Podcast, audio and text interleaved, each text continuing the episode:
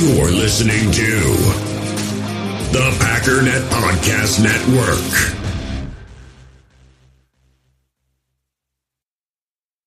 We all have smartphones, and we all know they're pretty amazing, but they also can be amazingly distracting, especially when we're around other people. So, US Cellular wants us to reset our relationship with our phones by putting down our phones for five. That's right, a company that sells phones wants us to put down our phones. And to see what we find, learn more at uscellular.com forward slash built for us.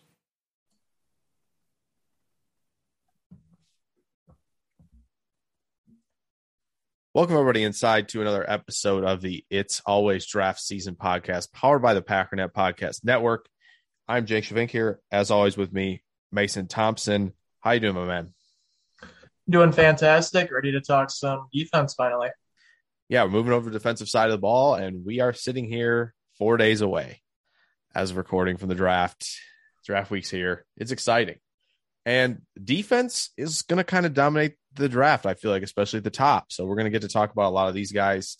We're going to be rolling through the front seven in this episode. We're going to talk some defensive linemen, edge rushers, and some linebackers as well. Mason, we're going to go D line first. And what what jumps out at you most from this class in general? I mean, it's similar to last year where it's not very like good per se. Obviously, you've got Jordan Davis, who we should honestly I think it's all covered what we need to talk about about Jordan Davis. He's a mammoth of a human being, good runs, like massive mauler in the run game, decent pass rusher, and then you go obviously got his teammate Devonte Wyatt. Um, there's some character concerns going around right now that might he might slip out the first round due to. Uh, and then like outside of that, you've got two, maybe three guys that could potentially slip into the back end of the first round, and Travis Jones, Perrion Winfrey, maybe. And then if a team finds a spot for DeMarvin Leal, that could potentially happen. But overall, outside of those five, you aren't really feeling comfortable, in my opinion, with any of these guys. They can fill a role, but they aren't going to be uh, like three down guys right away. I think, yeah, I think the closest guy, I mean, depending scheme wise, I feel like your Devonte Wyatt can be out there at all times. Yeah. Depending on what you run. Uh, Jordan Davis. My favorite thing though, it for, with him is I feel like he just easily can be a top 10 player when all said and done. He probably he probably will be for me. I he's just just that good. Like I don't have really that many questions. Like I said, outside of pass rush, but I'm not ever lining him up at three tech, so I'm not going to ask him to do that. So in terms of what he needs to do, I will say I love that he can get linear in a hurry when you know teams are running some pin pull concepts. They got a couple guys moving. Jordan Davis will get in front of guys or in between them to get to get in the backfield, make some plays. That's a really encouraging thing for him. If he can be just any bit of linear explosive, and we know he he's pursuit, he's got the motor, he'll run all over the field and catch some guys for you. So that isn't going to be a problem either. But yeah, I mean, if if you're let's see, yeah, a team. We'll throw the Chargers out there. If you're the Chargers and you have them on the field, you're not. You're probably not going to have them on the field all the time, and that's fine. And they they sign two other guys. They know that they're if, if they select him, if they end up being the team that selects him, they know they're going to be rotating probably three of those guys in and out, and shouldn't be a problem for him in, in year one. And like you said with Wyatt, there's some off the field stuff, but quickness, especially uh, in, in horizontally, that quickness that he can cross the face of linemen in an instant to shoot gaps. It's not that he can just shoot the gap in front of him, which sometimes is hard in its own right when you have, you know, these elite athletes on the offensive line. But when he can shoot and, and get into the gap that's that's not on his on the shoulder, that's the opposite shoulder of offensive line. And that's that's a special thing when he can move that quickly. It's really insane with how athletic he is at that size. It's alien like. It's kind of like we use the term uh, unicorn to describe Kyle Pitts last year, and that's exactly what Jordan Davis is this year. So, yeah, and we mentioned a few guys who could who could sneak their way back into the first. I think the first one that comes up is Travis Jones, who's had probably one of the bigger rises of the process. was was a good athlete, all things considered. feel like we'd be talking way about him way more if, if Georgia didn't have all these defenders just light the combine up, right? You had obviously Walker do it, who we'll get to, and the two the two defensive tackles and Wyatt and Davis. Travis Jones had a darn good process zone, right? Goes down to Senior Bowl, plays really well, and again, when when after Jermaine Johnson leaves, it was Travis Jones' show basically on the defensive line. Yeah. Powerful. He flashed the quickness, and that's important when you're nose a nose tackle, basically like he's going to be nose tackle one tech. You have to if you can unlock a little bit more, and you can show people that I, yeah, I'm not just power, I'm I'm also quick. Then then we're cooking with something here, and that's probably why you know you start hearing his name 28 29 30 31 you know in, in that range. It's I have kind of feel for Travis Jones because if Jordan Davis did not was not a thing this year, he would be skyrocketing up draft board and he'd be getting all the talk. But instead, we're sitting here drooling over Jordan Davis, and then there's a lot of guys on draft board that are just like, "Hey, Travis Jones is still here too. Don't worry." yeah So- that's that's going to be nice for teams especially early on day two you know they they, they didn't want to spend the premium on on somebody like davis and they want to get a nose tackle Perrion winfrey i feel like it's a tale of two of the process versus the season Yeah, Now again, Oklahoma, did they play him in the right spot all the time? No. That's I think that's a fair assessment of what happened uh, in the fall. However, if if he can fix the pad level, then we're then we I feel like my concerns really lessen. But again, he he's really explosive and real twitched up for for his size, 6'4", 290. And if he just would stop popping up so high, he would even be he would even gain more ground when he's getting the gaps linearly. And I I feel like it's going to be situation dependent. If you have the right defensive line coach who taps into that mindset that he has, that he wants to go out there and, and really knock people's head off and, and have that explosion, like you're going to be glad that you waited rather than selecting somebody early. Yeah. And we, I know there's a lot of people that have talked about like Baltimore taking a guy like Davis in round one, but I think they're probably going to take one of these guys on day two. Like whether that be Winfrey, whether that be Jones, whether that be Leal, and they're just going to turn them into something that they weren't in college. They weren't all there. And of course, Baltimore turns these players that have some weaknesses and they fine tune them all the way through.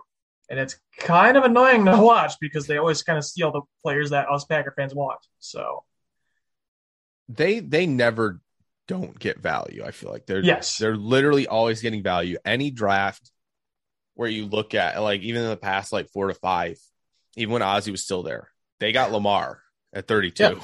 That was Ozzie Ozzie Newsome's last first round Wow. pick was Lamar Jackson at 32. The rest of the guys went in the top 10.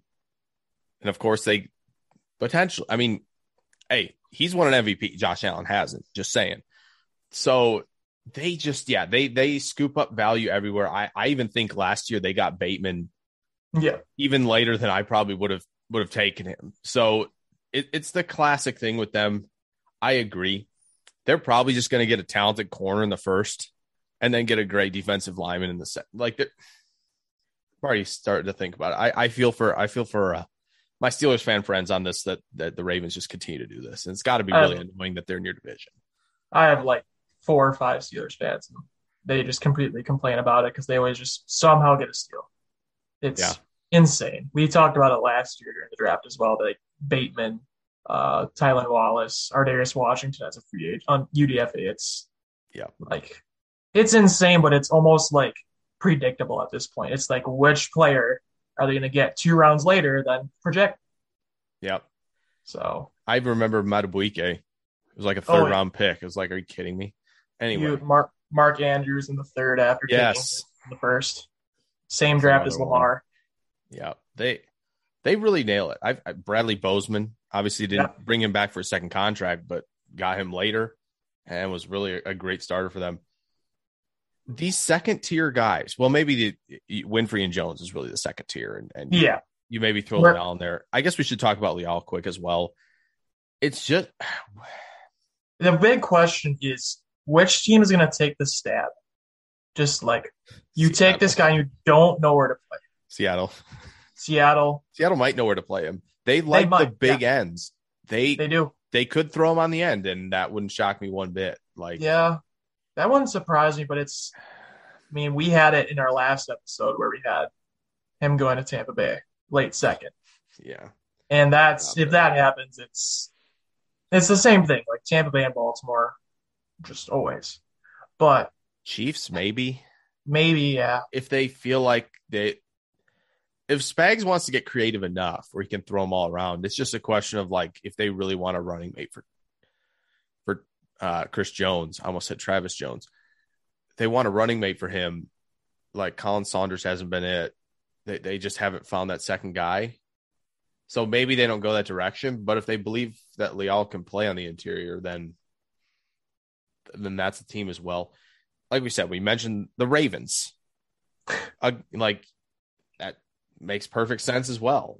And I know Packers fans are thinking about this as well because why he fits all the like he, from the age perspective, he'll probably be on their board. It's probably not going to be early though. I, I imagine because of the fall, because of like okay, the tape in 2021 wasn't like excellent. Still plays with power and athleticism and, and really sheds, but you can't at a true five tech stopping the run. That's just not going to be for everybody. And the Packers are they got Preston Smith. Rashan Gary is a- really impressive athlete. I think they're going to go the impressive athlete route if they go like with the edge. So I maybe 53 or 59. I, I don't know if I buy it. Do you do you buy as a second round pick, Mason, for the Packers at all, Leal? I mean, I would depending on who's on the board. If we don't, I mean, there's a lot of hype behind like another player we'll get to later. That's a similar kind of interior edge guy that we could take potentially the first round, early second. That could kind of lead us. If he we don't take him, I could potentially see it in the later half of the second round. But right now, as we're kind of really close, I don't really think he'll be high on our board technically because he, I mean, he could be just because of like Joe Barry wanting these versatile defensive linemen in the front. I could see it. Would I be happy? Yes, he's a good player, but it's like, will he still even be on the board at that? Because it's it's such a wide range for a lot of these players right now, especially defensive linemen, because Yes. you don't know who's going to take one and if they want to take one. Because the only real player that you're going to get, I wouldn't necessarily say the most production out of, but you know what he is right now is Jordan Davis Yeah. because Wyatt's incident is dropping him down the board. And then you have Travis Jones maybe in the back end of the first round, early second. Same thing with Winfrey. So it's really just the type of defensive lineman that teams want. Also with the kind of mismatch of character concerns, not knowing where this play, this specific player is going to play and everything. Yeah, and it's the thing is with this class is uh, uh, at the defensive line, defensive interior, however you want to use the use the term for these guys, defensive tackles. There's nobody who does both phases extremely well. So there's no super sure thing. Jordan Davis, I feel like, is as sure a thing as you can have. Yeah. And so after that, it's like, oh yeah, Travis Jones. He's not a great pass rusher, but he's he's good defending the run. DeMarvin Leal, he can move all over. Not having a home could hurt him. Like, but and like you said, it only takes one team to to pull a trigger and, and select somebody. But it could also just it could be a long night, uh, two nights even for a lot of these guys. And I, I want to move into this next tier then after Leal because I think there's a few names to look at, and There one of them is definitely, definitely Logan Hall. We could have You're talked about him in either in Yeah. either thing, really. We could talk about him here. We could talk about him with the edge guys. I think it makes sense as he's 285 that we talk about him here because I think Leal's around that range as well. Yeah. I liked Logan Hall. I did a video on him. I was impressed. I think the power he plays with is, I mean, it's AAC. It's not the lowest level of competition. He's bowling over guys consistently. You you turn turn the film on. There are guys on the ground all the time that are engaged against him. He, explosive linearly as well. This is another guy you're going to ask to get after gaps, probably run through some guys and, and get on the edge where I think he can he can counter a little bit. He's not the best. There's still some some work to do there, but I think in terms of having a move or two at his disposal, he has it at the moment. And as we've mentioned, he is, as of two days ago, 22 years old. So still a younger player who's going to be on a lot of boards Yeah. Uh, probably like the top 50. I off the top of my head, Green Bay is definitely one. And there's Yes. been a couple guys who've talked about him being in that like short list of like eight players or nine players in the first round. And after that, though, so many teams. I think the Browns are in play based on the guardrails. I I, I would even consider it, it- Atlanta. I would consider Minnesota. Obviously, the Ravens. We can always talk about the Ravens. Um, there's just so many teams who could use a player like this because I do think he has enough to play on the edge. I, I've seen enough in terms of the agility and the explosiveness that I don't see with Leal as much. That makes me a little more concerned because all of that athleticism packed in offers you more versatility than just, hey, sit at the five tech and defend the run for me and hold this gap. Yeah, he's a really exciting really fun to watch and everything. So, whichever team gets him, whether that be bottom half of the first round or early second, mid second, like we've talked about already, you don't really know where these defensive linemen are going, let alone literally anybody at this point. This late in the process is really weird.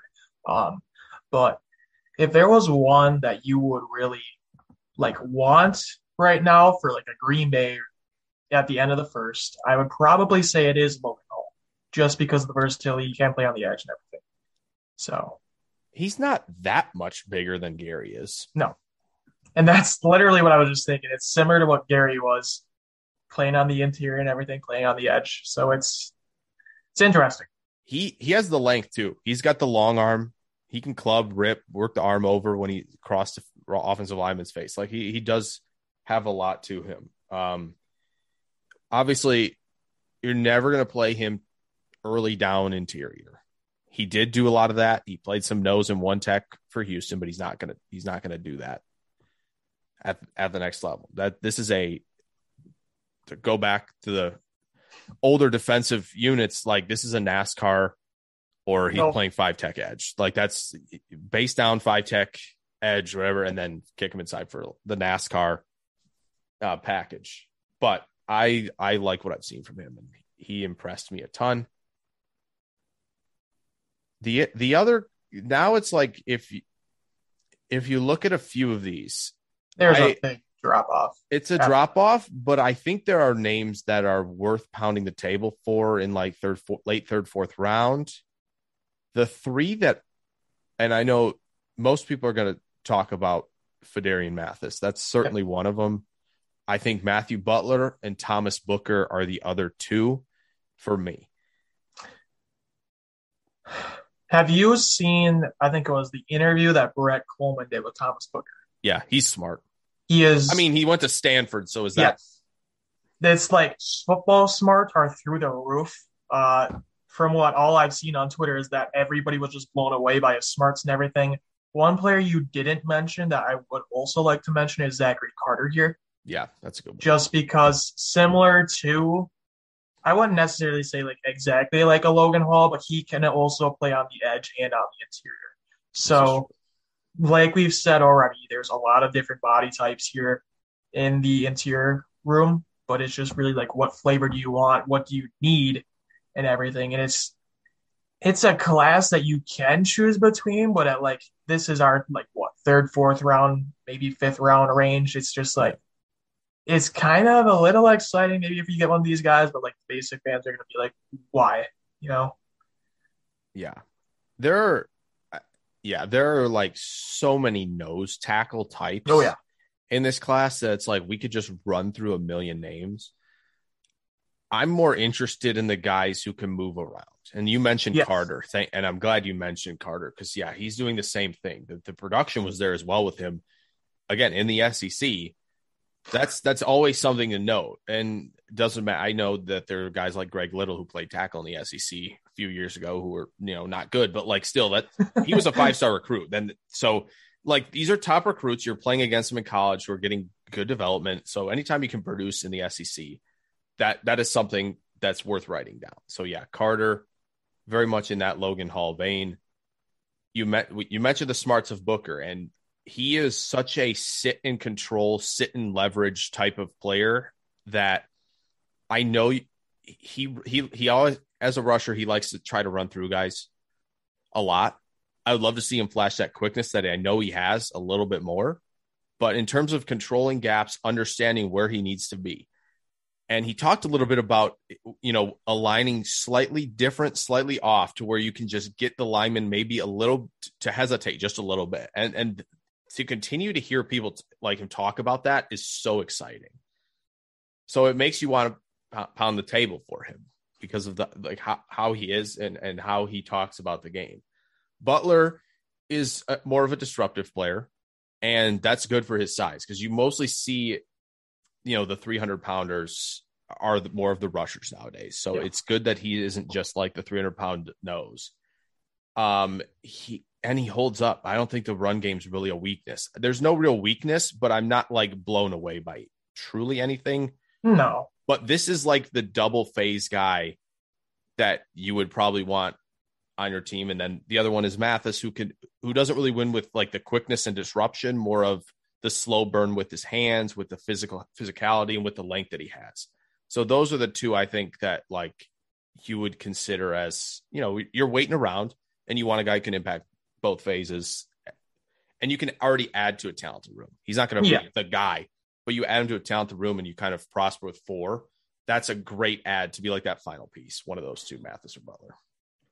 I agree with that. Uh, is there after this year, I think there's what like four guys that you'd really kind of want, maybe as like a late round guys. Yeah, I mean, maybe five. Do you want to run like, through no, the like the nose guys that you yeah. later? You want to run through those? Yeah. Okay. I mean, not really a nose guy, but there's a lot of steam growing around Matt Henningsen from Wisconsin oh, lately, yeah.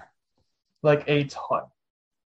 So there, I mean, you look at Owen Reese. I know there's a lot of other guys that have him like really high up on the board as like a this guy can immediately contribute to a team.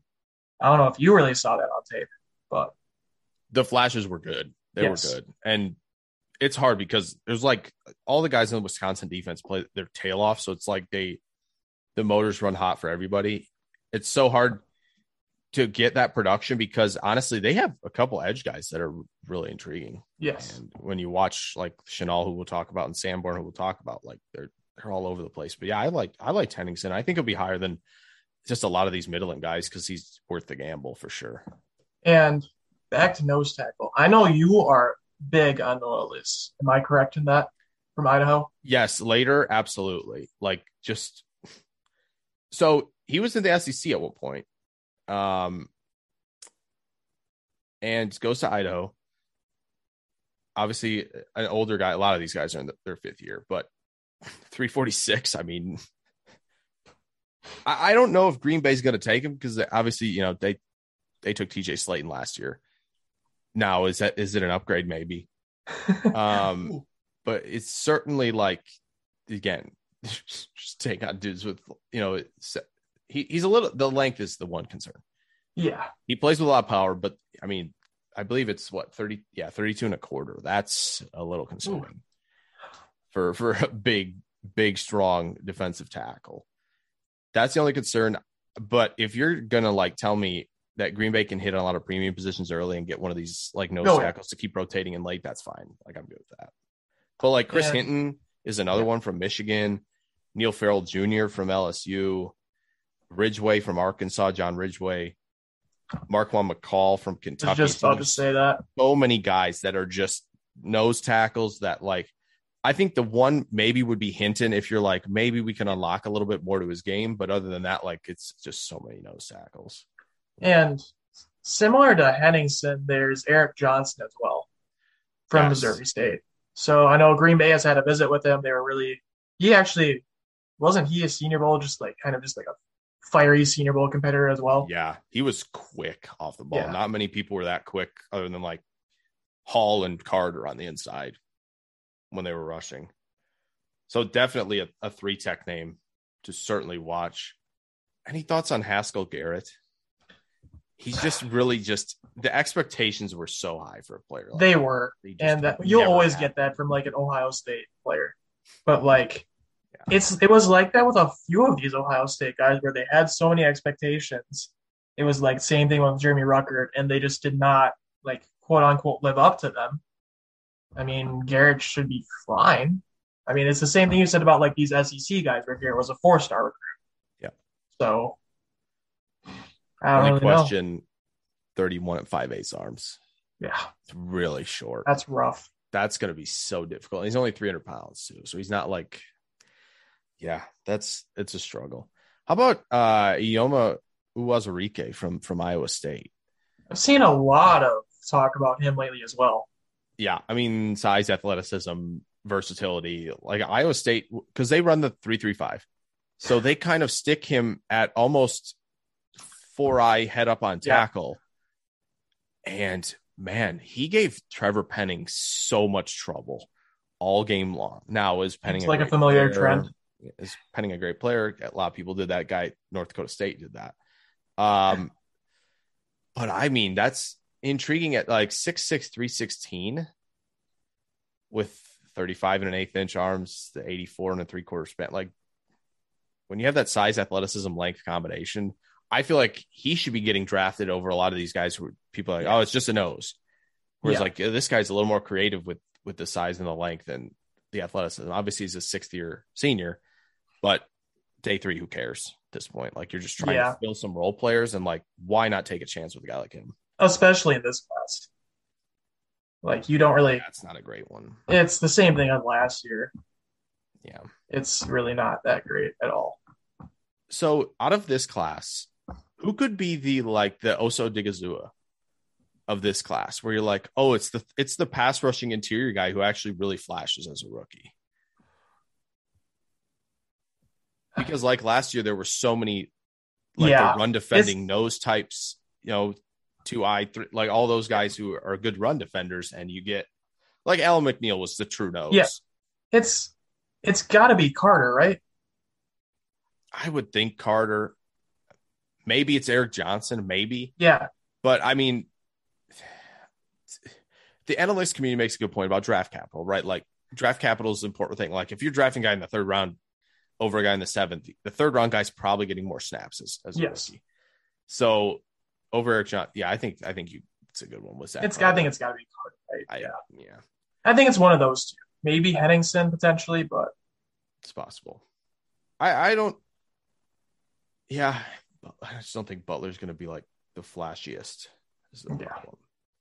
And Logan Hall, Logan Hall would be the other one, but I do think there's a chance that he's not even playing interior most of the time. So yeah, that's the only thing. it's a good possibility. So yeah, I like your pick there with with Carter being that guy. Um, any last thoughts on on defensive line other Nah. than we're excited for um for uh Bryan Bresee and uh, Jalen Carter next year? Yeah. wow. I'm excited, but still like solid. It's it's it's probably It's- one of the weaker classes, but it's like Yeah. oh, you can go up and down for about 12, 13 guys and be like, yeah, roll. Sure, we'll take maybe plays because you know of of not valuing interior maybe as much, but yeah, I take mean, him I- at the spot they draft him at. I think it'll be fine. I don't think anyone's really gonna outside the top like five or six like be much. I don't think anyone's gonna go top seventy five. Yeah. You've maybe got Carter slipping into there potentially, but that's about it. yeah, it's going to be interesting to see if like the the these hybrid guys where they're valued Yeah. draft weekend. Uh, so we are going to take a short break here, and we're going to come back to the edge rushers and the linebackers. In the hobby, it's not easy being a fan of ripping packs or repacks. We get all hyped up thinking we're going to get some high value Jordan Love card, but with zero transparency on available cards and hit rates, it's all just a shot in the dark. Until now, introducing slab packs from arenaclub.com, the only repack that provides real value, a complete view on all possible cards, and clear hit rates for each one. Now, when I buy slab packs on Arena Club, it finally feels like I know what I'm getting. And honestly, the best thing for me and my son is the fact that we're kind of novices into this. When I walk into a card shop with my son and a card says it costs $40, kind of just taking his word for it that that's a good value. So I appreciate the transparency on grading, as well as just getting excited about seeing what you could potentially get. Right now, you can get 10% off your first purchase by going to arenaclub.com slash packdaddy. Wow, that's crazy offer. 10% off a $400 slab pack. That's 40 bucks right there Anyways, that's arenaclub.com slash packdaddy for 10% off your first purchase.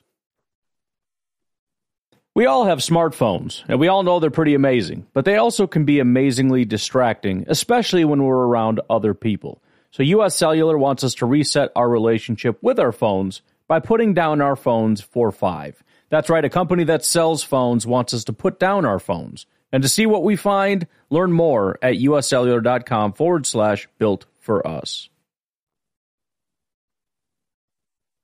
When you need mealtime inspiration, it's worth shopping Kroger, where you'll find over 30,000 mouthwatering choices that excite your inner foodie. And no matter what tasty choice you make, you'll enjoy our everyday low prices, plus extra ways to save, like digital coupons worth over $600 each week. You can also save up to $1 off per gallon at the pump with fuel points. More savings and more inspiring flavors make shopping Kroger worth it every time. Kroger, fresh for everyone. Fuel restrictions apply.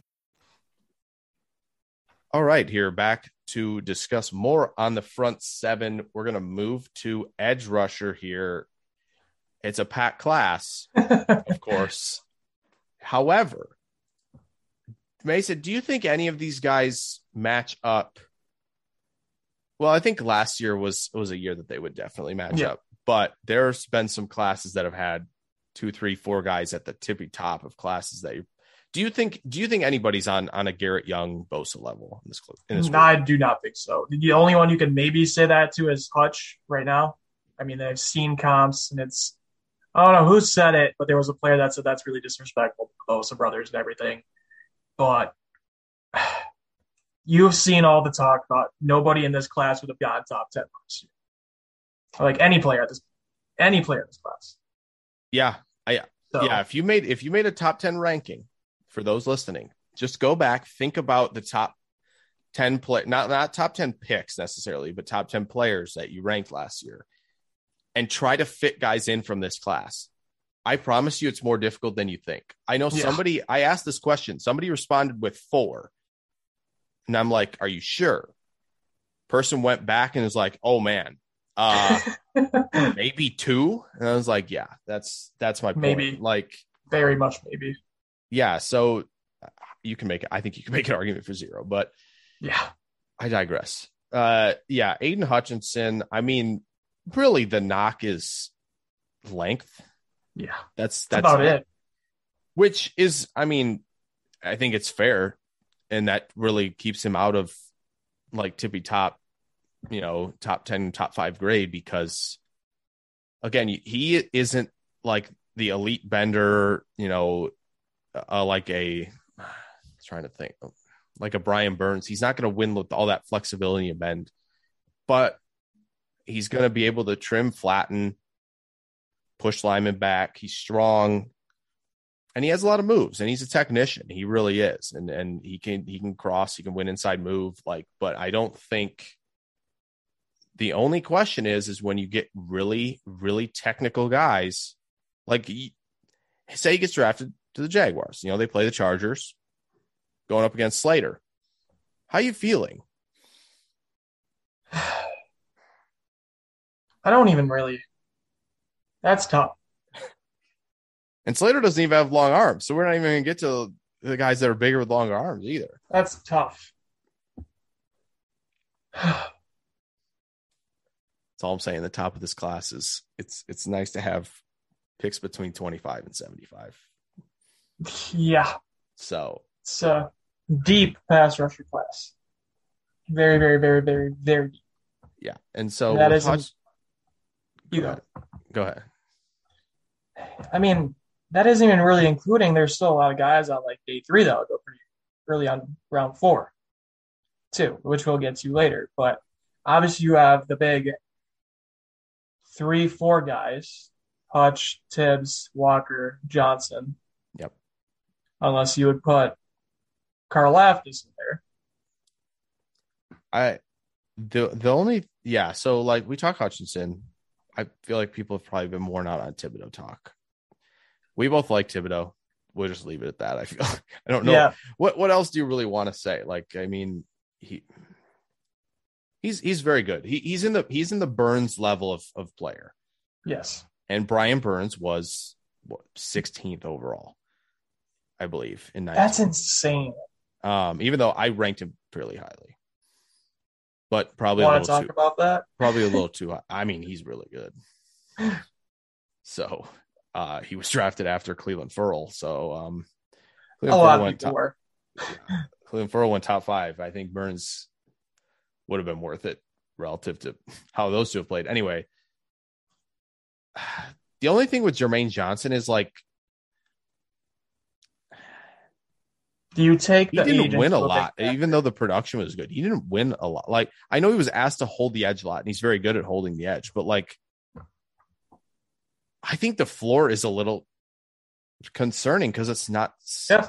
super high. I mean, I he could be a solid three down defender. I'm just worried this is this is Derek Barnett again. No, Ooh, interesting. Yeah, a little bit. Do you have any concerns with the age at all? I know that's been I mean that's another Kind of- yeah, th- blown up as well lately this week. that's another thing. I mean, he didn't have like on film. I mean, he the, the explosion power of the Senior Bowl was great.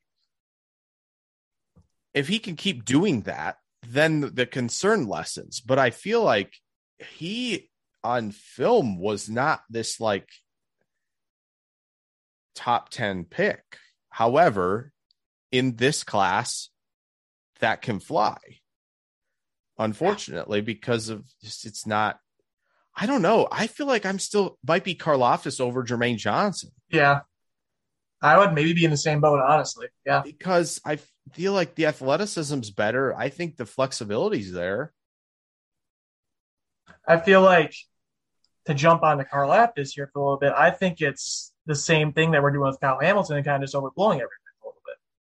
Like, there's the last episode I lis- listened to of the Stock Exchange podcast, they were talking about how he could potentially go from anywhere from like 14 to the beginning of the second round. That's how like big of a difference he is, let alone a lot of the rest of this class from like an edge rush standpoint. Same with the D line that we talked about earlier. So it's we talked about this again with defensive line. It's really what kind of flavor of pass rusher do you want? So it's interesting to say the least. And we haven't even talked about the guy that might go one overall. So here's the thing. When I look down and I've gotten through so many of these guys to this point, I almost am at where I'm at with quarterback. Is I just rather swing. And I my ah, it really hurts that Ojabo got hurt. Yeah. And it's a bad injury because honestly, I think I think there's a decent I know what you want to say. I think there's a decent chance he's edge two if he's still healthy for me. That wasn't what I wa- that wasn't what I was expecting you to say. What were you expecting me to say? there's the group that thinks that Ojabo was a better prospect than Hutch. And that, that was actually a, quite a big group It was. of people. Okay, so let's let's talk Ojabo then. We'll get to Walker in a second. The run defense is bad. Like he it's bad. he gets blown off the ball way too much. However, if he's like if if, if he's weak side of the play and he's basically holding edge and, and he will he will erase the cutback lane. It's Yes. not coming his way. The range and the speed is is really good to cover ground laterally, horizontally, however you want to call whatever you want to say. Like there's a play in the Michigan State game where Kenneth Oh, Walker did this yeah. on a cutback and as soon as you see it, you're like, oh no, like there's so much space here. You just got to beat one guy. Problem is, the one guy was Ojabo, who's every bit in better athlete than him, and he made the play. And Walker got nowhere.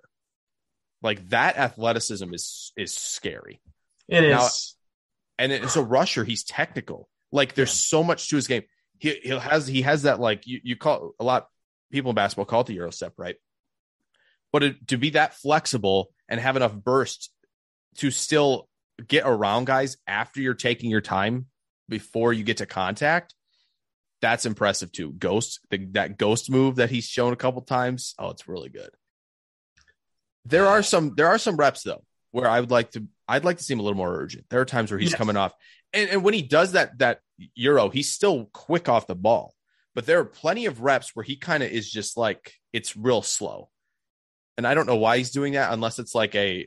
And again, do I know what I'm seeing all the time? Absolutely not. It Yeah, could no. literally be the coaching staff saying, "Listen, we don't want you to over pursue anything here. Need you to just stay tight and be able to get around this guy. If if, if a run comes back your way or quarterback's trying to leave, like it could be a lot, contained plays. It could be, but there's some times where it just it looks like he's lacking urgency as a runner. Yeah, and like you said, that could just be a Michigan like coaching staff thing. And we've talked about it numerous times how every team teaches things differently, which that isn't really seen a lot of times in like these scouting reports. You don't really know what they're actually being told to do. But we've talked about it earlier, and it's I'm gonna say it, but if Baltimore goes corner in round one, it's gonna happen where Ojabo just slips the Baltimore in round two. Well, if you're the Browns, you're right in front of them. I mean, Yeah, but look at how many fourth round picks Baltimore has to move up with. oh, I know that's true. They do. They do have a lot of fourths. I don't know. I feel like like, five I, I fourth round picks. I feel like I'd be moving up from a lot of those spots in the fourth into the third to get some player like Yeah. as well. Like they can just oh they're just loaded right there. This is a Baltimore episode. Yeah. Somehow it's turned into Baltimore's getting all the value, which I mean is never incorrect, by the way. Um, So, but yeah, I mean Ojabo, it's it's again, he's he's 250 and this is a 3-4 outside linebacker edge type, not a 4-3 defensive end. Now, in nickel that kind of blurs a little bit more. But still, that's why you'll probably again in Ojabo, obviously with injury, but you'll see a guy like Jermaine Johnson go high because there are a lot of teams that are like, yeah, this guy can hold up on the edge. He can he can handle these tackles. Like I don't have any problem with him being able to set strong. But again, as a pass rusher, he might be kind of one trick a lot of the time. yeah, it, he kind of is. In the we've talked we talked about it earlier. The lack of like run defending is kind of an issue. It's a big issue. Yeah. It's. I wouldn't say it's as bad as K'Lavon Chaisson from a few years ago, but like I'm probably not. it's in the realm. Yeah. Yeah. And you see how that's turned out for Jacksonville a little bit. I mean, obviously that's Jacksonville, but still. Yeah. Well, better talk about the potential number one pick here in Travon Walker. Took long enough. yeah, we got we got here. Don't worry. I mean, we talked about a lot of guys, and this this was the late riser. This was the holy cow. This guy's absolutely absurd athlete for six five two seventy two. Like it's it's not of this planet. This is like this is like Myles Garrett stuff without any of the Myles Garrett tape. Oh, yeah. Um, Mason, initial thoughts on Travon Walker. Is is this like this stuff? Like, oh, he could go first. Is this like? Do you buy it? Do you buy the any team in the top three, even that all three of them in the top three could use an edge rusher, like all three Yeah. of them. Do you buy Um, that? do you- Is this something you'd buy? Like if you're one of those three teams, you're like, I, I would swing at Walker. Personally, I wouldn't. Just with the other needs that the needs that the teams have, for me, it would be Hutch and KT for those top two, and then Houston. You take the best player available at that point, in my opinion. Uh, but we talked about we have a big group chat on Twitter, and we were we've talked about the rise of Walker a ton. And in like January, December, in that range, Walker wasn't even being talked about as like a top 20 pick. And so a few of us jumped on that train. And then it got to the point where he was getting like top 15. And now I think I was kind of like, okay, this is kind of weird. And then it got to the point where it was top 10. And now it's to the point where he's, Is seven the floor with the Giants? I think it has to be. No. I would say seven or nine. Oh yeah, nine. Yeah, nine's probably. and that's that's a wide range again from top pick to number nine. But it seems the reports lately have seemed like it is going to be Walker at one. Obviously, the next four days or whatever are going to be rough with all this smoke and all this, like it usually is. But just some of these Jacksonville reporters are really have kind of been like it's it's Walker. Yeah. Mm, and it's we talked about it in the mock draft episode. how what the reasoning could be is kind of not wild. the greatest because wild. Hutch is at Michigan with John Harbaugh, Jim Jim Harbaugh, Yeah. and Baalke and Harbaugh do not get along. So Picking number Jacksonville fans, I am sorry for whatever happened. picking number one to be petty. That is Yes. new. That's new. Um, new age drafting. We're picking this guy to be petty to uh, the coach of the other prospect that we could take.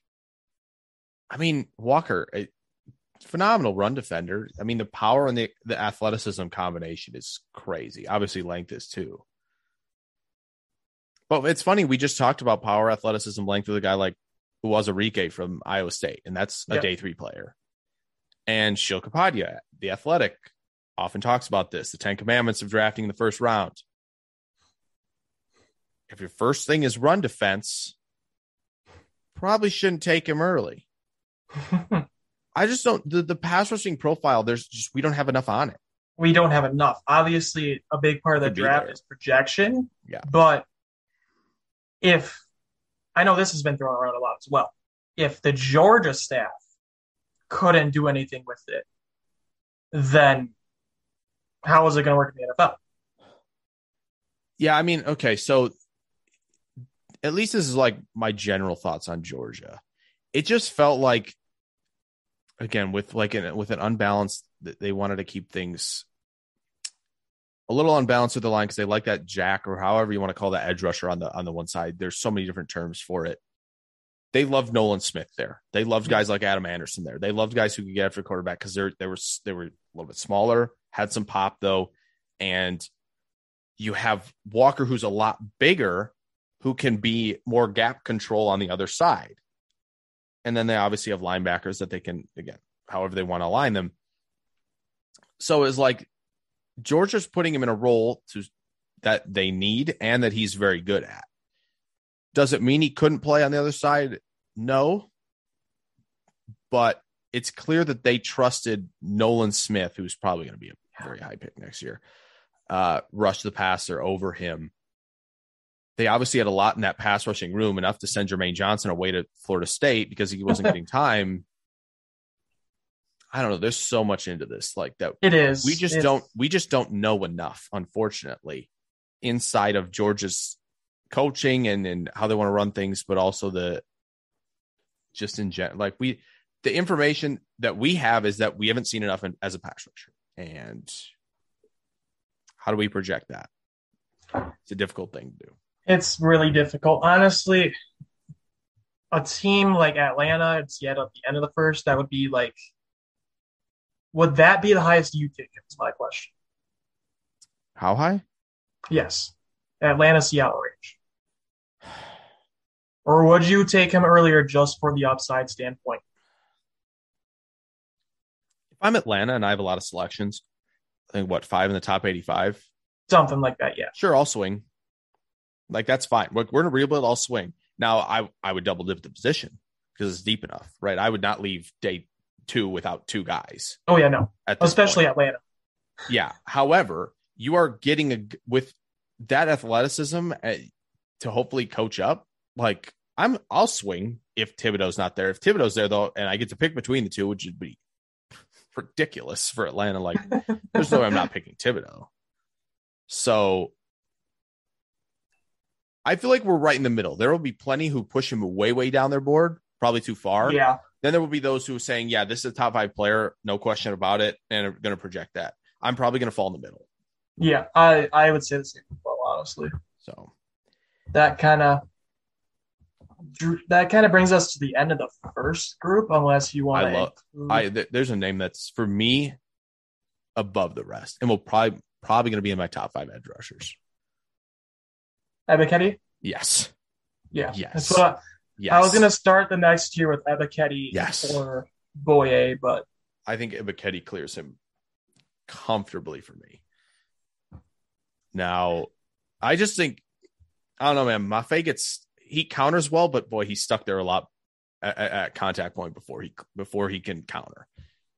That's the problem. It looked better at the Senior Bowl, so You know, are you gonna you, you can look at the Senior Bowl tape, be like, yes, okay, that, that looked a lot better. Now he got he got better over the course of the season, but I'll tell you what, the Ohio State tape is rough.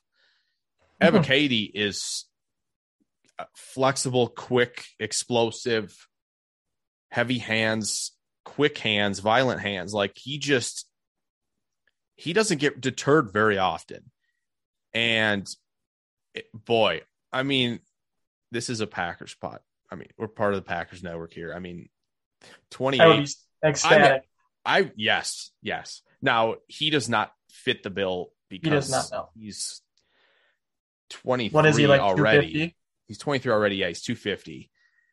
So he he probably doesn't fit the bill there. But like I'd be ecstatic because I I love the player here. I think Katie is still underrated at this point because he's strong is. enough and he's athletic enough to consistently be on the edge. And he doesn't get blown off the ball nearly as much as Ojabo does, and they're pretty similar size profiles. So, but again, Ojabo, you're you're hoping he unlocks more. He's a lot younger, so you can project a little bit more with him. Ebiketie may be finished product, but I'm, whew, boy, with injury, unfortunately, I then I'm I'm looking at Ebiketie. If I'm a Yeah. team late in the first, early in the second, needs edge rusher help, all these guys have come off already. It's You- not even a question. If you had to guess, Ebiketie or uh, Ojabo will end up in Kansas City, right? One of the two. Yeah, probably. Um, Whether that be I think either could end up.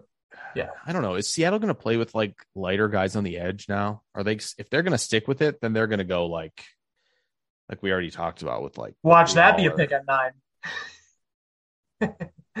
Here's the thing: they pick Katie at nine. I will actually like it. I won't even like. I won't even dog Seattle's front office at all. Honestly, I don't. That won't bother me because like there's a path for me when I look at Katie and be like top three edge rusher when all said and done. When we look back in three years, yeah, possible, absolutely. yeah. I can see it. So that's definitely one of my guys in this class. Uh, do you want to talk about Mafe at all, or Ebiketie, or both, or any of the other guys at, at this top of second round area that I honestly like? like. I like the second, third round range, like that verge, maybe even third, fourth.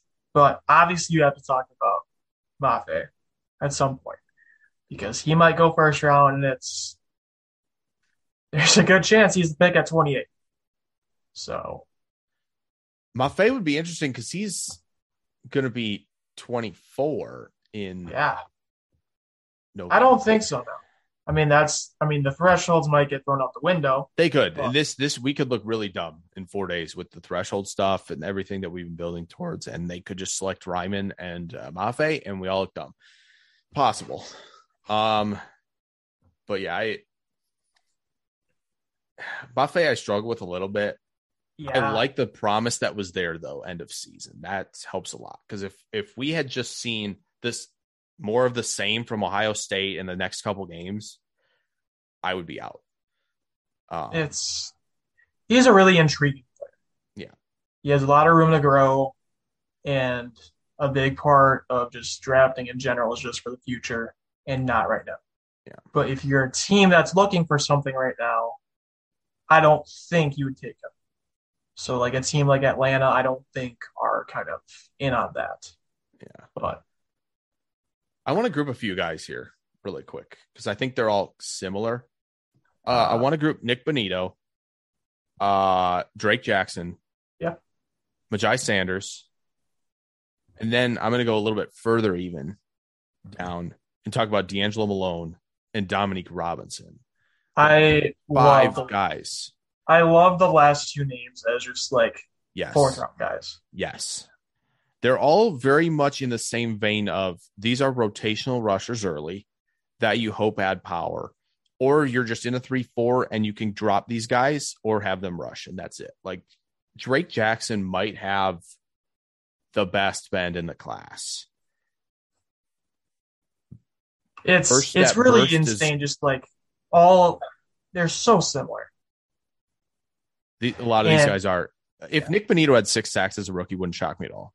No, Not at all. He's that he's Like- good enough.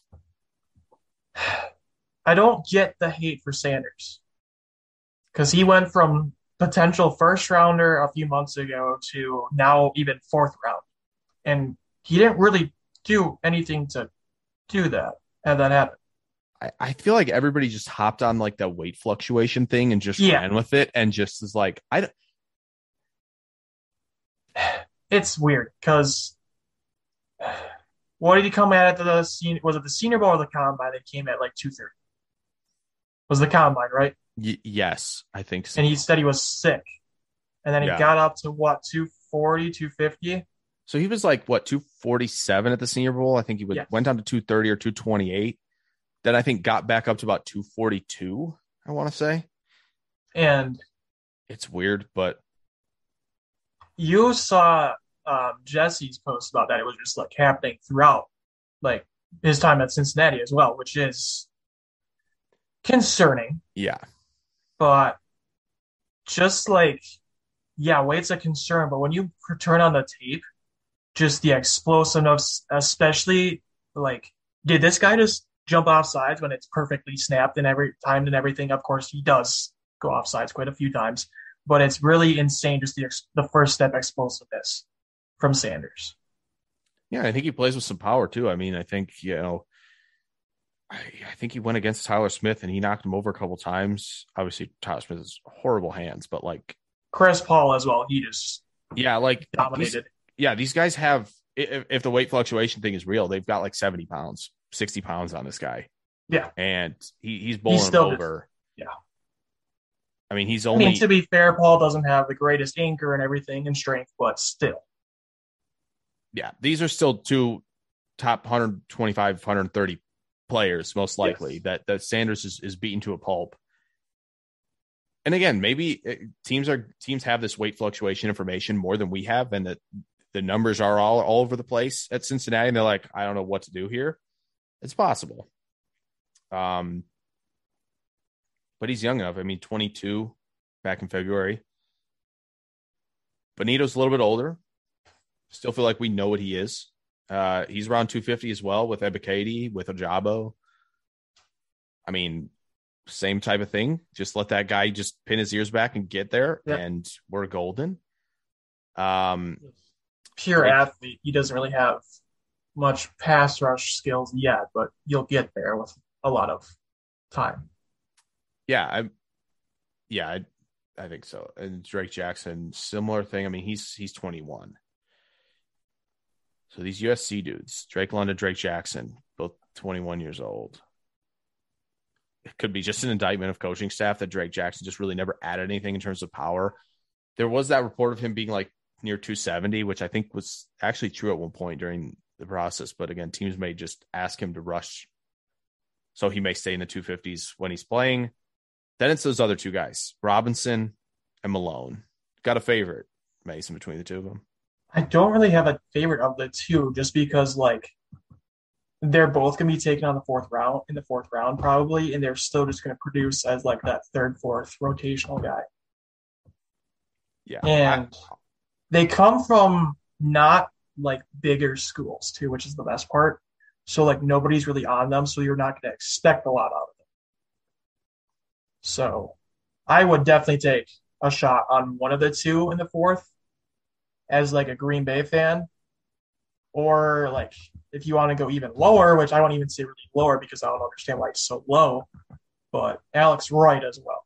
Yeah. So yeah, I was gonna throw Wright in with the other two like 270 guys. Um yeah, want to get to those those guys. Robinson just plays a little out of control, but Yes. the explosion and power there. If you're asking somebody for meaningful snaps in year one, I'm taking Malone first Yeah. because he is he is advanced technically and he's also explosive, but Robinson, who I think is new to the position, no. I think he is. I mean, Like, he played sure on that. something else, I thought. Um You said Robinson, not Malone. yeah, Robinson, I think, played something else. Tight end. Yeah, okay, there you go. So That's a lot of different like players in this class that transfer like started as a tight end and then switched to tackle or defense. yeah, It's So- honestly insane. yeah. So like that's somebody you're gonna have I mean, and he is he is 24 in July, but like In the fourth round, you don't really yeah, I'm not worried about that. But again, he used that extra year clearly yeah, as that convert from tight end to to Honan as a rusher. He gave he gave Raimann so many problems when they played. That not I'm not kidding. He did. You're- he he beat Raimann to a pulp. You're really just kind of bagging on Penning and Ryman this Well. Listen, we're talking about these guys in the first round, and you got fourth round picks from the smaller schools dogging them a bunch. It's like, hello, like red flag anybody. Um, the three guys at like 270 who I think are intriguing. You mentioned Alex Wright, Josh Paschal's another. So is Cameron Thomas. yeah, I was waiting all for those last two names. Yeah, all three are interesting. Paschal might be a Packer. There's a lot of steam with, with that, especially in the mock. Like people who mock a lot, like are throwing him in there. I like it. Um, Alex Wright, man. It's I don't understand the hype, like how he is not getting more hype because if you look at like the film, every chance that a team gets to like run the ball, they completely go the opposite direction of where Wright's aligned. Yeah, Like they scary good when he's completely avoid him. And did they didn't they have a pass rusher go last year, UAB? Yeah, Jordan, Jordan Smith. Smith. Yeah, I think he went to Jacksonville he did. on day three. Yeah. Um, yeah, when this dude's not doubled, because UAB does that similar thing where they put three guys on the defensive line. So you're already at a disadvantage when you're a pass rusher to try and win. So he's getting a lot of doubles. When he's not getting doubled, he is a menace and should be taken earlier than than some of these guys, honestly, because the potential is 6'5, 270. This is a Packer guy at 92. I'm in. Like, Yeah. I'm totally in here at, at 92 if that's the pick. Thomas and Paschal are more interesting because like they're alignment versatile and they kind of play all over. Like Cameron Thomas, uh, he's a little bit clunky at times. He is. when he's not And- moving upfield. when I watched the tape, and it's similar grading for me. It reminded me of how Houston used Peyton Turner last year. Okay, Just pretty much everywhere. And while Peyton Turner was kind of that wow selection at the end of the first round, I felt like there was a lot of reason for it. Obviously, he didn't do like the best his rookie season, but you don't expect that, especially from a team like New Orleans. So I expect Cameron Thomas to go on that second, third kind of turn a little bit. And is he going to factor in right away? Most likely not. But you can play him almost anywhere on that front four, front four, front three, anywhere. Yeah, I mean he's he's linearly explosive and he'll get into the gap quickly. And obviously they asked him to do that a lot. So that's where we're getting this 20 and a half tackles for loss thing. Yeah. But again, if that's if you're an NFL team that's asking him to do that, and you see, okay, when when he was asked to do this, we're getting 20 and a half tackles for loss, like you're in, right? And so I do think if you're gonna ask him, you know, and a lot of teams will run stunts, he just he will not move very quickly around. If he's No. if he's the looper on a stunt, like it's just not getting home. Like he needs to be upfield immediately. There's you the the lateral movement agility skills are are not there. This needs to be a guy who's getting upfield immediately.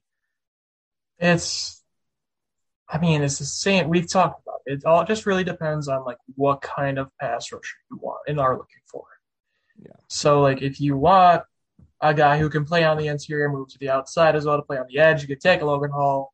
You could take Cam Thomas. You can take so many other players in this class. If you want the pure outside guys, there's so many of them. It's it's honestly what I really enjoy about just like the scouting report portion and just like trying to match up and like looking at how teams are schemed. Because a lot of people just take, hey, this is the best edge rusher available, take him to that team when he doesn't even fit the system. So it's really interesting. Yeah, we mentioned a lot of guys. Anybody else you want to highlight before we move over to linebackers? Uh, not really, unless you do. We covered a lot. Unless Yeah. you want to, I mean, Sam Williams, maybe. yeah, just off field is Yeah. a serious deal. Like You could also, could you also mention Michael Clemons in that kind of edge interior group as well? Yes, I yes, I think so. Jeffrey So- Gunter's the sleeper. Yes. That's really not a sleeper anymore. That everybody He's at 275 on TDN. Wow, that's that seems low. I mean, he's like 6'4", 260, and he's he's very intriguing. I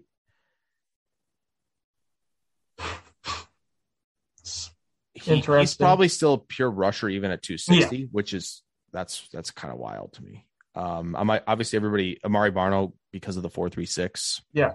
I'm not that interested to be honest. Not really. Um, drop ten pounds, play big safety, big nickel. Sure, I guess. I don't know. I don't know what to do. May play running back with the four three six. No idea. Uh, Enagbare won a ton as a power technician rusher, but there's just he's not he's capped athletically compared to a Karlaftis or Johnson who are in that first Yeah. round. That's why he's low. and he dropped from second to fourth round pretty quick. yeah, he just doesn't have that juice. That ten split, I believe, was not very good. Not that that's like I mean that's Yeah. people use it as some of an indicator, but like it's not a shocking number. It wasn't like, oh, he's got ridiculous explosiveness, and then the 10 split comes out, and it's like, oh, that's weird. No, it, it matches. Okay, we're gonna move to linebackers here as we edge rusher was there was a lot. A lot. Uh linebacker will kind of breeze through some things. Um the top five feels Oh, maybe there's a there's a name that that, Yeah. that crashes the party here. I'm gonna be okay. If if you're a Mission Impossible fan out here, I'm gonna do I'm gonna do a, a really deep cut reference here, um, from the last movie. Nakobe Dean is a scalpel, and Leo Chenal is a hammer. And if you don't know that reference, I'm sorry, but for those in this real nice draft niche and and Mission Impossible niche, that's gonna be incredible. You're gonna be like, wow, that's, Yeah. that's amazing. Do you know it? Do you understand it? Kind of. I mean, I get it because I know the players. Okay, that's But- fair. That's fair. But from the last movie that that came out like four years ago, it's it's a deep cut reference. But The real question for me is when does the first linebacker go? twenty one or maybe not in the first. That's It could be Philly. Could be Philly. They're not doing that. Could always be Philly, but they probably won't. Just Howie Roseman has is allergic to drafting linebackers early. Has to be If allergic to it. He has to because JOK was right there last year, and he just said no. Yeah. So I don't know. I don't know. They I think 21 is a big possibility. It might be sneaky for Cincinnati, honestly. Because don't they have a few of their guys up on contract uh, after this year? Yeah, and that's why, unfortunately, Trevor Sikkema keeps getting hate for on Stock Exchange for mocking them a linebacker. It's because, like, okay, they have oh, who's is Is it Wilson? I uh I don't remember, but like, there's it's a deeper room. Like when you initially look at it, you're like, oh, Yes. this room's deep. Like, what's the what's the issue? They spent, Uh, Jermaine Pratt's they- a free agent after this year. yeah, that's the one. And then Um, isn't n- n- all the other guys are like Logan Wilson's under contract for two years. Joseph Ossai has done nothing. Akeem Davis Gaither was a big fan in a lot of circles. He hasn't done much. Then you have Markus Bailey, who was coming off a lot of in- a a big injury at Purdue and was like a sixth round pick. That room outside of Wilson doesn't feel like super set. So I can understand it. Yeah. And they've, I mean, obviously those names are all really young. They took three one year. Philly, take note, please. It might work. Yeah. But after since you can maybe, I mean, obviously Detroit's got to take one. I'm to guess they're going to take one with either that first round pick or that early second. Yeah. But, and I, we talked about it, it might be Chenal as the first linebacker. I love Leo. Chenal, man. I love Leo Chenal. He is just he is awesome. Uh by the way, he is only 21. So Packers at 28, methinks. This would be the one time that I would just love that. Badger You know- going to Green Bay. Fantastic player. I just love it. I love the idea. He's 250. This is traditional in in in, in all its glory here. With I think enough speed, honestly. I think it's enough speed. I think Yeah, there's enough. Like I I understand like he if he guesses wrong, he's probably not going to get to that other he's not going to get laterally to where he needs to be if he guesses wrong. However, he can turn and run. If it's like a screen going outside, he'll turn and run, he'll put that foot in the ground, he'll get there. yeah. Blitzing is unbelievable. He's super strong. Stopping power is fantastic. He even shoestrings, he can wrap outside the frame. Love that. But when he has to turn and run up the seam, I don't see any problems at all. It's I'll be honest. it's so weird because you remember me last year with linebacker, right? Yep. It's not that way this year. It's just not. Like I've done seven rounders where I don't even take one. Yeah, I know. It's weird. Well, it's because Dean is small, right? And then Yeah. Lloyd didn't test well, and then people are like, okay, well, there goes that, and they kind of left it alone. Here's a question for you: Who's your comp for Quay Walker? Christian Harris. Do you want to explain that? Yeah, uh, yeah. So, um, I mean, Christian Harris is like 6'1", 225. Quay Walker six four two forty. Really don't care. They play the same. They're great space guys who, if they can, they're they're the guys who have to get around blocks. They won't get off of them. They're flexible and fast enough to shoot gaps, sideline, sideline, space coverage. They're really not different. They're run and chase, good tacklers and will help you in the run game when they can get around to dip guys. That's they're they're like they feel like almost the same player to me, personally. Who do you do? You have either one of those two, or do you have Muma at four, or somebody else? So right now I have Chenal, Dean, Lloyd, and then I have Muma. Okay, Um, kind of what I Listen. I'm just I'm just like I don't know. Maybe it's because maybe it's because Ryan Roberts from Rise Draft. He, he's just like look at the eyes, just watch the eyes a little bit more. Now I do think Harris. I'm probably going to put higher than Walker because I do think someone pointed this out and I don't remember who did, but like uh Toto or Toa Toa, I don't know how you pronounce Yeah. that. I apologize if that's wrong. Um, kind of left Harris in an on an island with some horrific run fits that happened Yes. with Bama. So like Harris kind of got screwed a bunch. So Harris will probably be my top five because I actually think he did better than people think in terms of the eye disciplines. So he'll probably be. But again, Walker might be the first guy off the board. Yeah. So Do you believe the Walker in round one?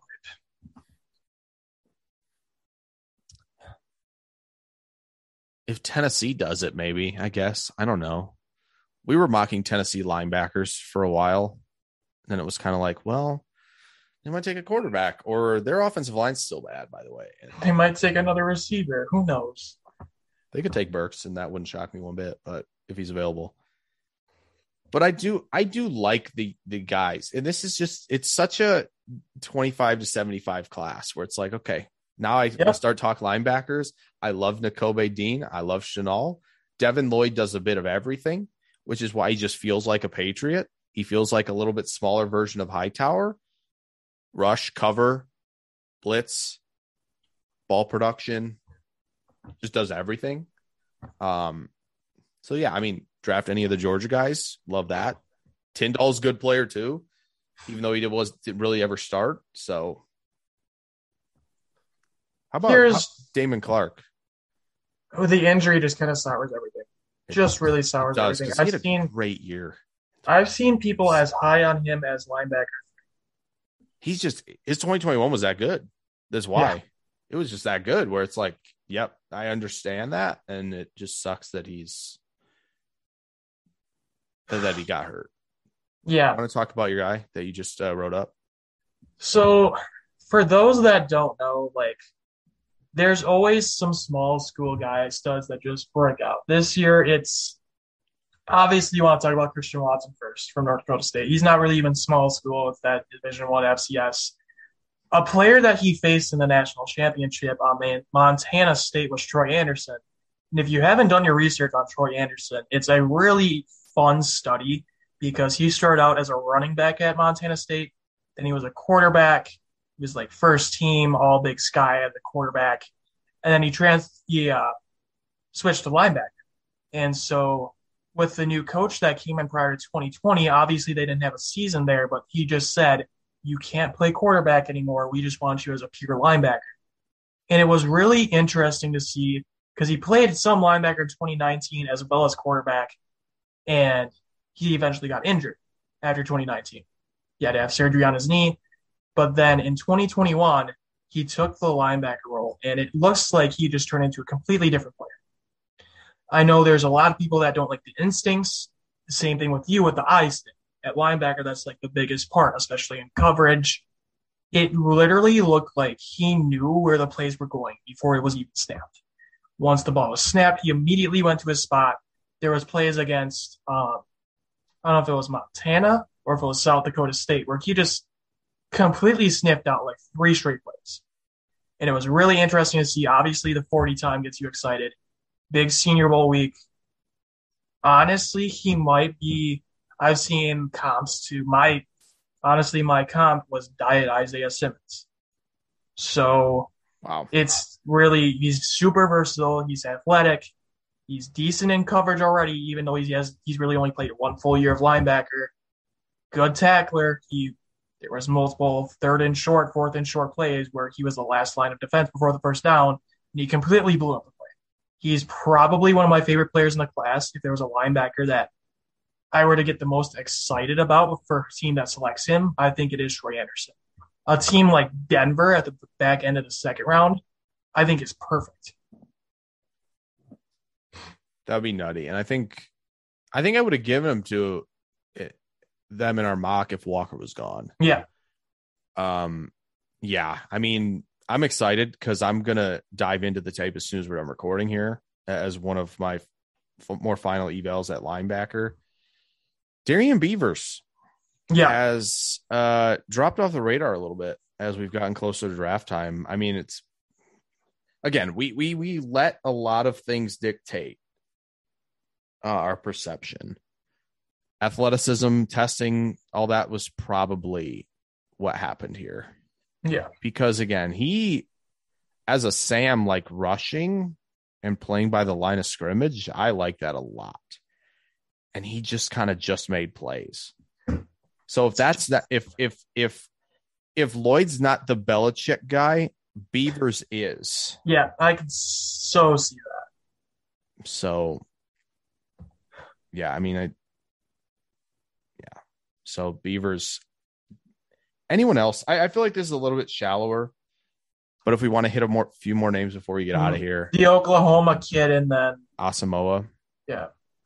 Maybe you could talk about Bernard as well. I've seen people with him as high as number three as well. Yeah, I mean, I, I think Asamoah and Bernard are similar. Obviously, they're both like 225. This is undersized space guys, run and chase. You're going to either dip blocks or you're in trouble.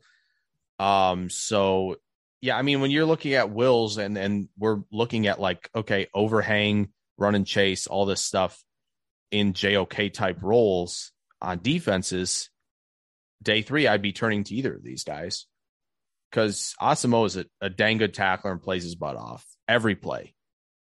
And again, he's not big enough to be in a role that, you know, Chenal will play or Beavers will play. Maybe even again, if he's healthy and can play again, Damone Clark, like I won't be in any of those roles, but space with his tackling ability, I'm excited for a guy like like Asamoah. Bernard, maybe a little bit less, but again, he's in that same vein of this is where you're going to have to succeed. You're going to have to be a will. You're going to have to overhang. You're going to have to, you know, show off that instincts, that closing speed and coverage because that's who, that's who you are, and that's again, you have to find that role. And both these guys are going to have to be special teamers too. They're going to have to contribute early on special teams and work their way in. Because again, if you're the if you're the the Browns and you're sticking with that type of player and you want depth, then Asamoah is on their board. Yeah. He's 22, just over, and and he will be like a month into 22 uh, when the second day of the draft begins. Yeah. So if he's a day three player they take, that doesn't shock me at all. If they don't like to, if Tony Fields isn't doesn't pan out at all, and you need the guy behind JOK, that's the guy for them. Is Asamoah, hundred percent, who I would take there, um, just as a fit for them. So, yeah, I mean, those are two guys that they're they're going to do the same thing. Micah McFadden's the other one who can like, Yeah. I was just about to mention him. There's like McFadden, Sanborn, even I mean, I know he's really far down with the injuries and he does not do well in pass coverage, but a guy like Nate Landman's decent. as like a special teams guy, pure run defender. Yeah, it's very But- true. Uh, we didn't talk about Brandon Smith from Penn State. Just realized that. Um, this is it's just athlete over player. I It's such I a coach up see it. thing. It's just a I don't coach up see it. thing, man. I, I just don't want to let the athleticism, the athletic testing that Yeah, we no. knew was going to be a fantastic get to you. That's the thing. he's So. decent. I think he can. Obviously, he's super young, so he can develop. But like, there were plays where I was just like, "What are you doing?" Yeah, the takes himself out of athleticism is easy to see, but like the Yeah. run, he misses a lot of tackles and everything. It was just Yeah. kind of honestly, at the time when I did my scouting report on him, he was super high on people's boards, and I went into it with high expectations, and it just did not happen. Yeah, see, that's the other thing with the scouting and relative and perception driving, unfortunately. Yeah, But like, yeah, you can't tackle as as as poorly as he does, because again, the thing is, is he'll take himself out of place, right? And then it's like, okay, well, you have the athleticism to recover. You better tackle if that's going to consistently happen, yeah, and he doesn't. So, yeah. But I'm excited. I'm excited for for uh for Troy Anderson. I feel like he might crack my top five after I think he will. on how the honestly. does because of I have Harris just a little bit over him, okay. slightly, but not by much. If I think it's like one point. So We'll see a lot of variance in ranking these linebackers. Yeah, I And with PFF showing the the absolute just it's a it's a crapshoot every round at linebacker basically in terms of hit rate. Just rank just rank your guys who you like basically. Uh, don't worry about you know perception of where they're going. yeah. So yeah, that's going to do it for this episode of It's Always Draft Season. Uh, Mason, we got through a lot. With, there was a lot of information we threw at you guys with the front seven, and it's a long one. So uh, Yeah. you know, if you got a long commute, hope you enjoyed it. Uh, if you didn't, then I hope you enjoyed it in two parts, or you're just sitting around the evening and and and listening as the draft gets super close. Probably when you're hearing this, we will have one more show before the draft. Then it will be ton of breakdown and reaction after that. Yes. So I hope you guys are excited for all that breakdown. We'll definitely, obviously, have a Packers focused part of it, but every team's going to get no at least thoughts if we're not going to grade everything. Yes. We might grade everything. What are grades? But you know, every team will have a breakdown of their draft and what we thought. So hope you guys are excited for it. We are almost here. And um, for Mason and myself, uh, you can follow Mason at Thompson twenty two Mason on Twitter, and then do a lot of stuff for primetime sports talk for draft. Just finishing up final reports. Not as much as I want to do this year, but we're getting there. Yeah, you can follow me at Jake NFL Draft, doing stuff at NFL Mocks. I've got about like nine mocks left to do for teams, so that should be a fun uh, way to spend things up to the draft. Then got some Wow. receiver stuff uh, coming out for for Rise and Draft as we lead up here. Those will be fun to to to kind of peruse through if you want to get into some finer details of the receiver position. But yes, it's going to be fun. I think we're both doing draft shows actually. Yes. Um, so Thursday, Friday. So if you want to get multiple perspectives, that'll be a place to go as well. So we will get out of here. We will catch you guys in the next one. See ya.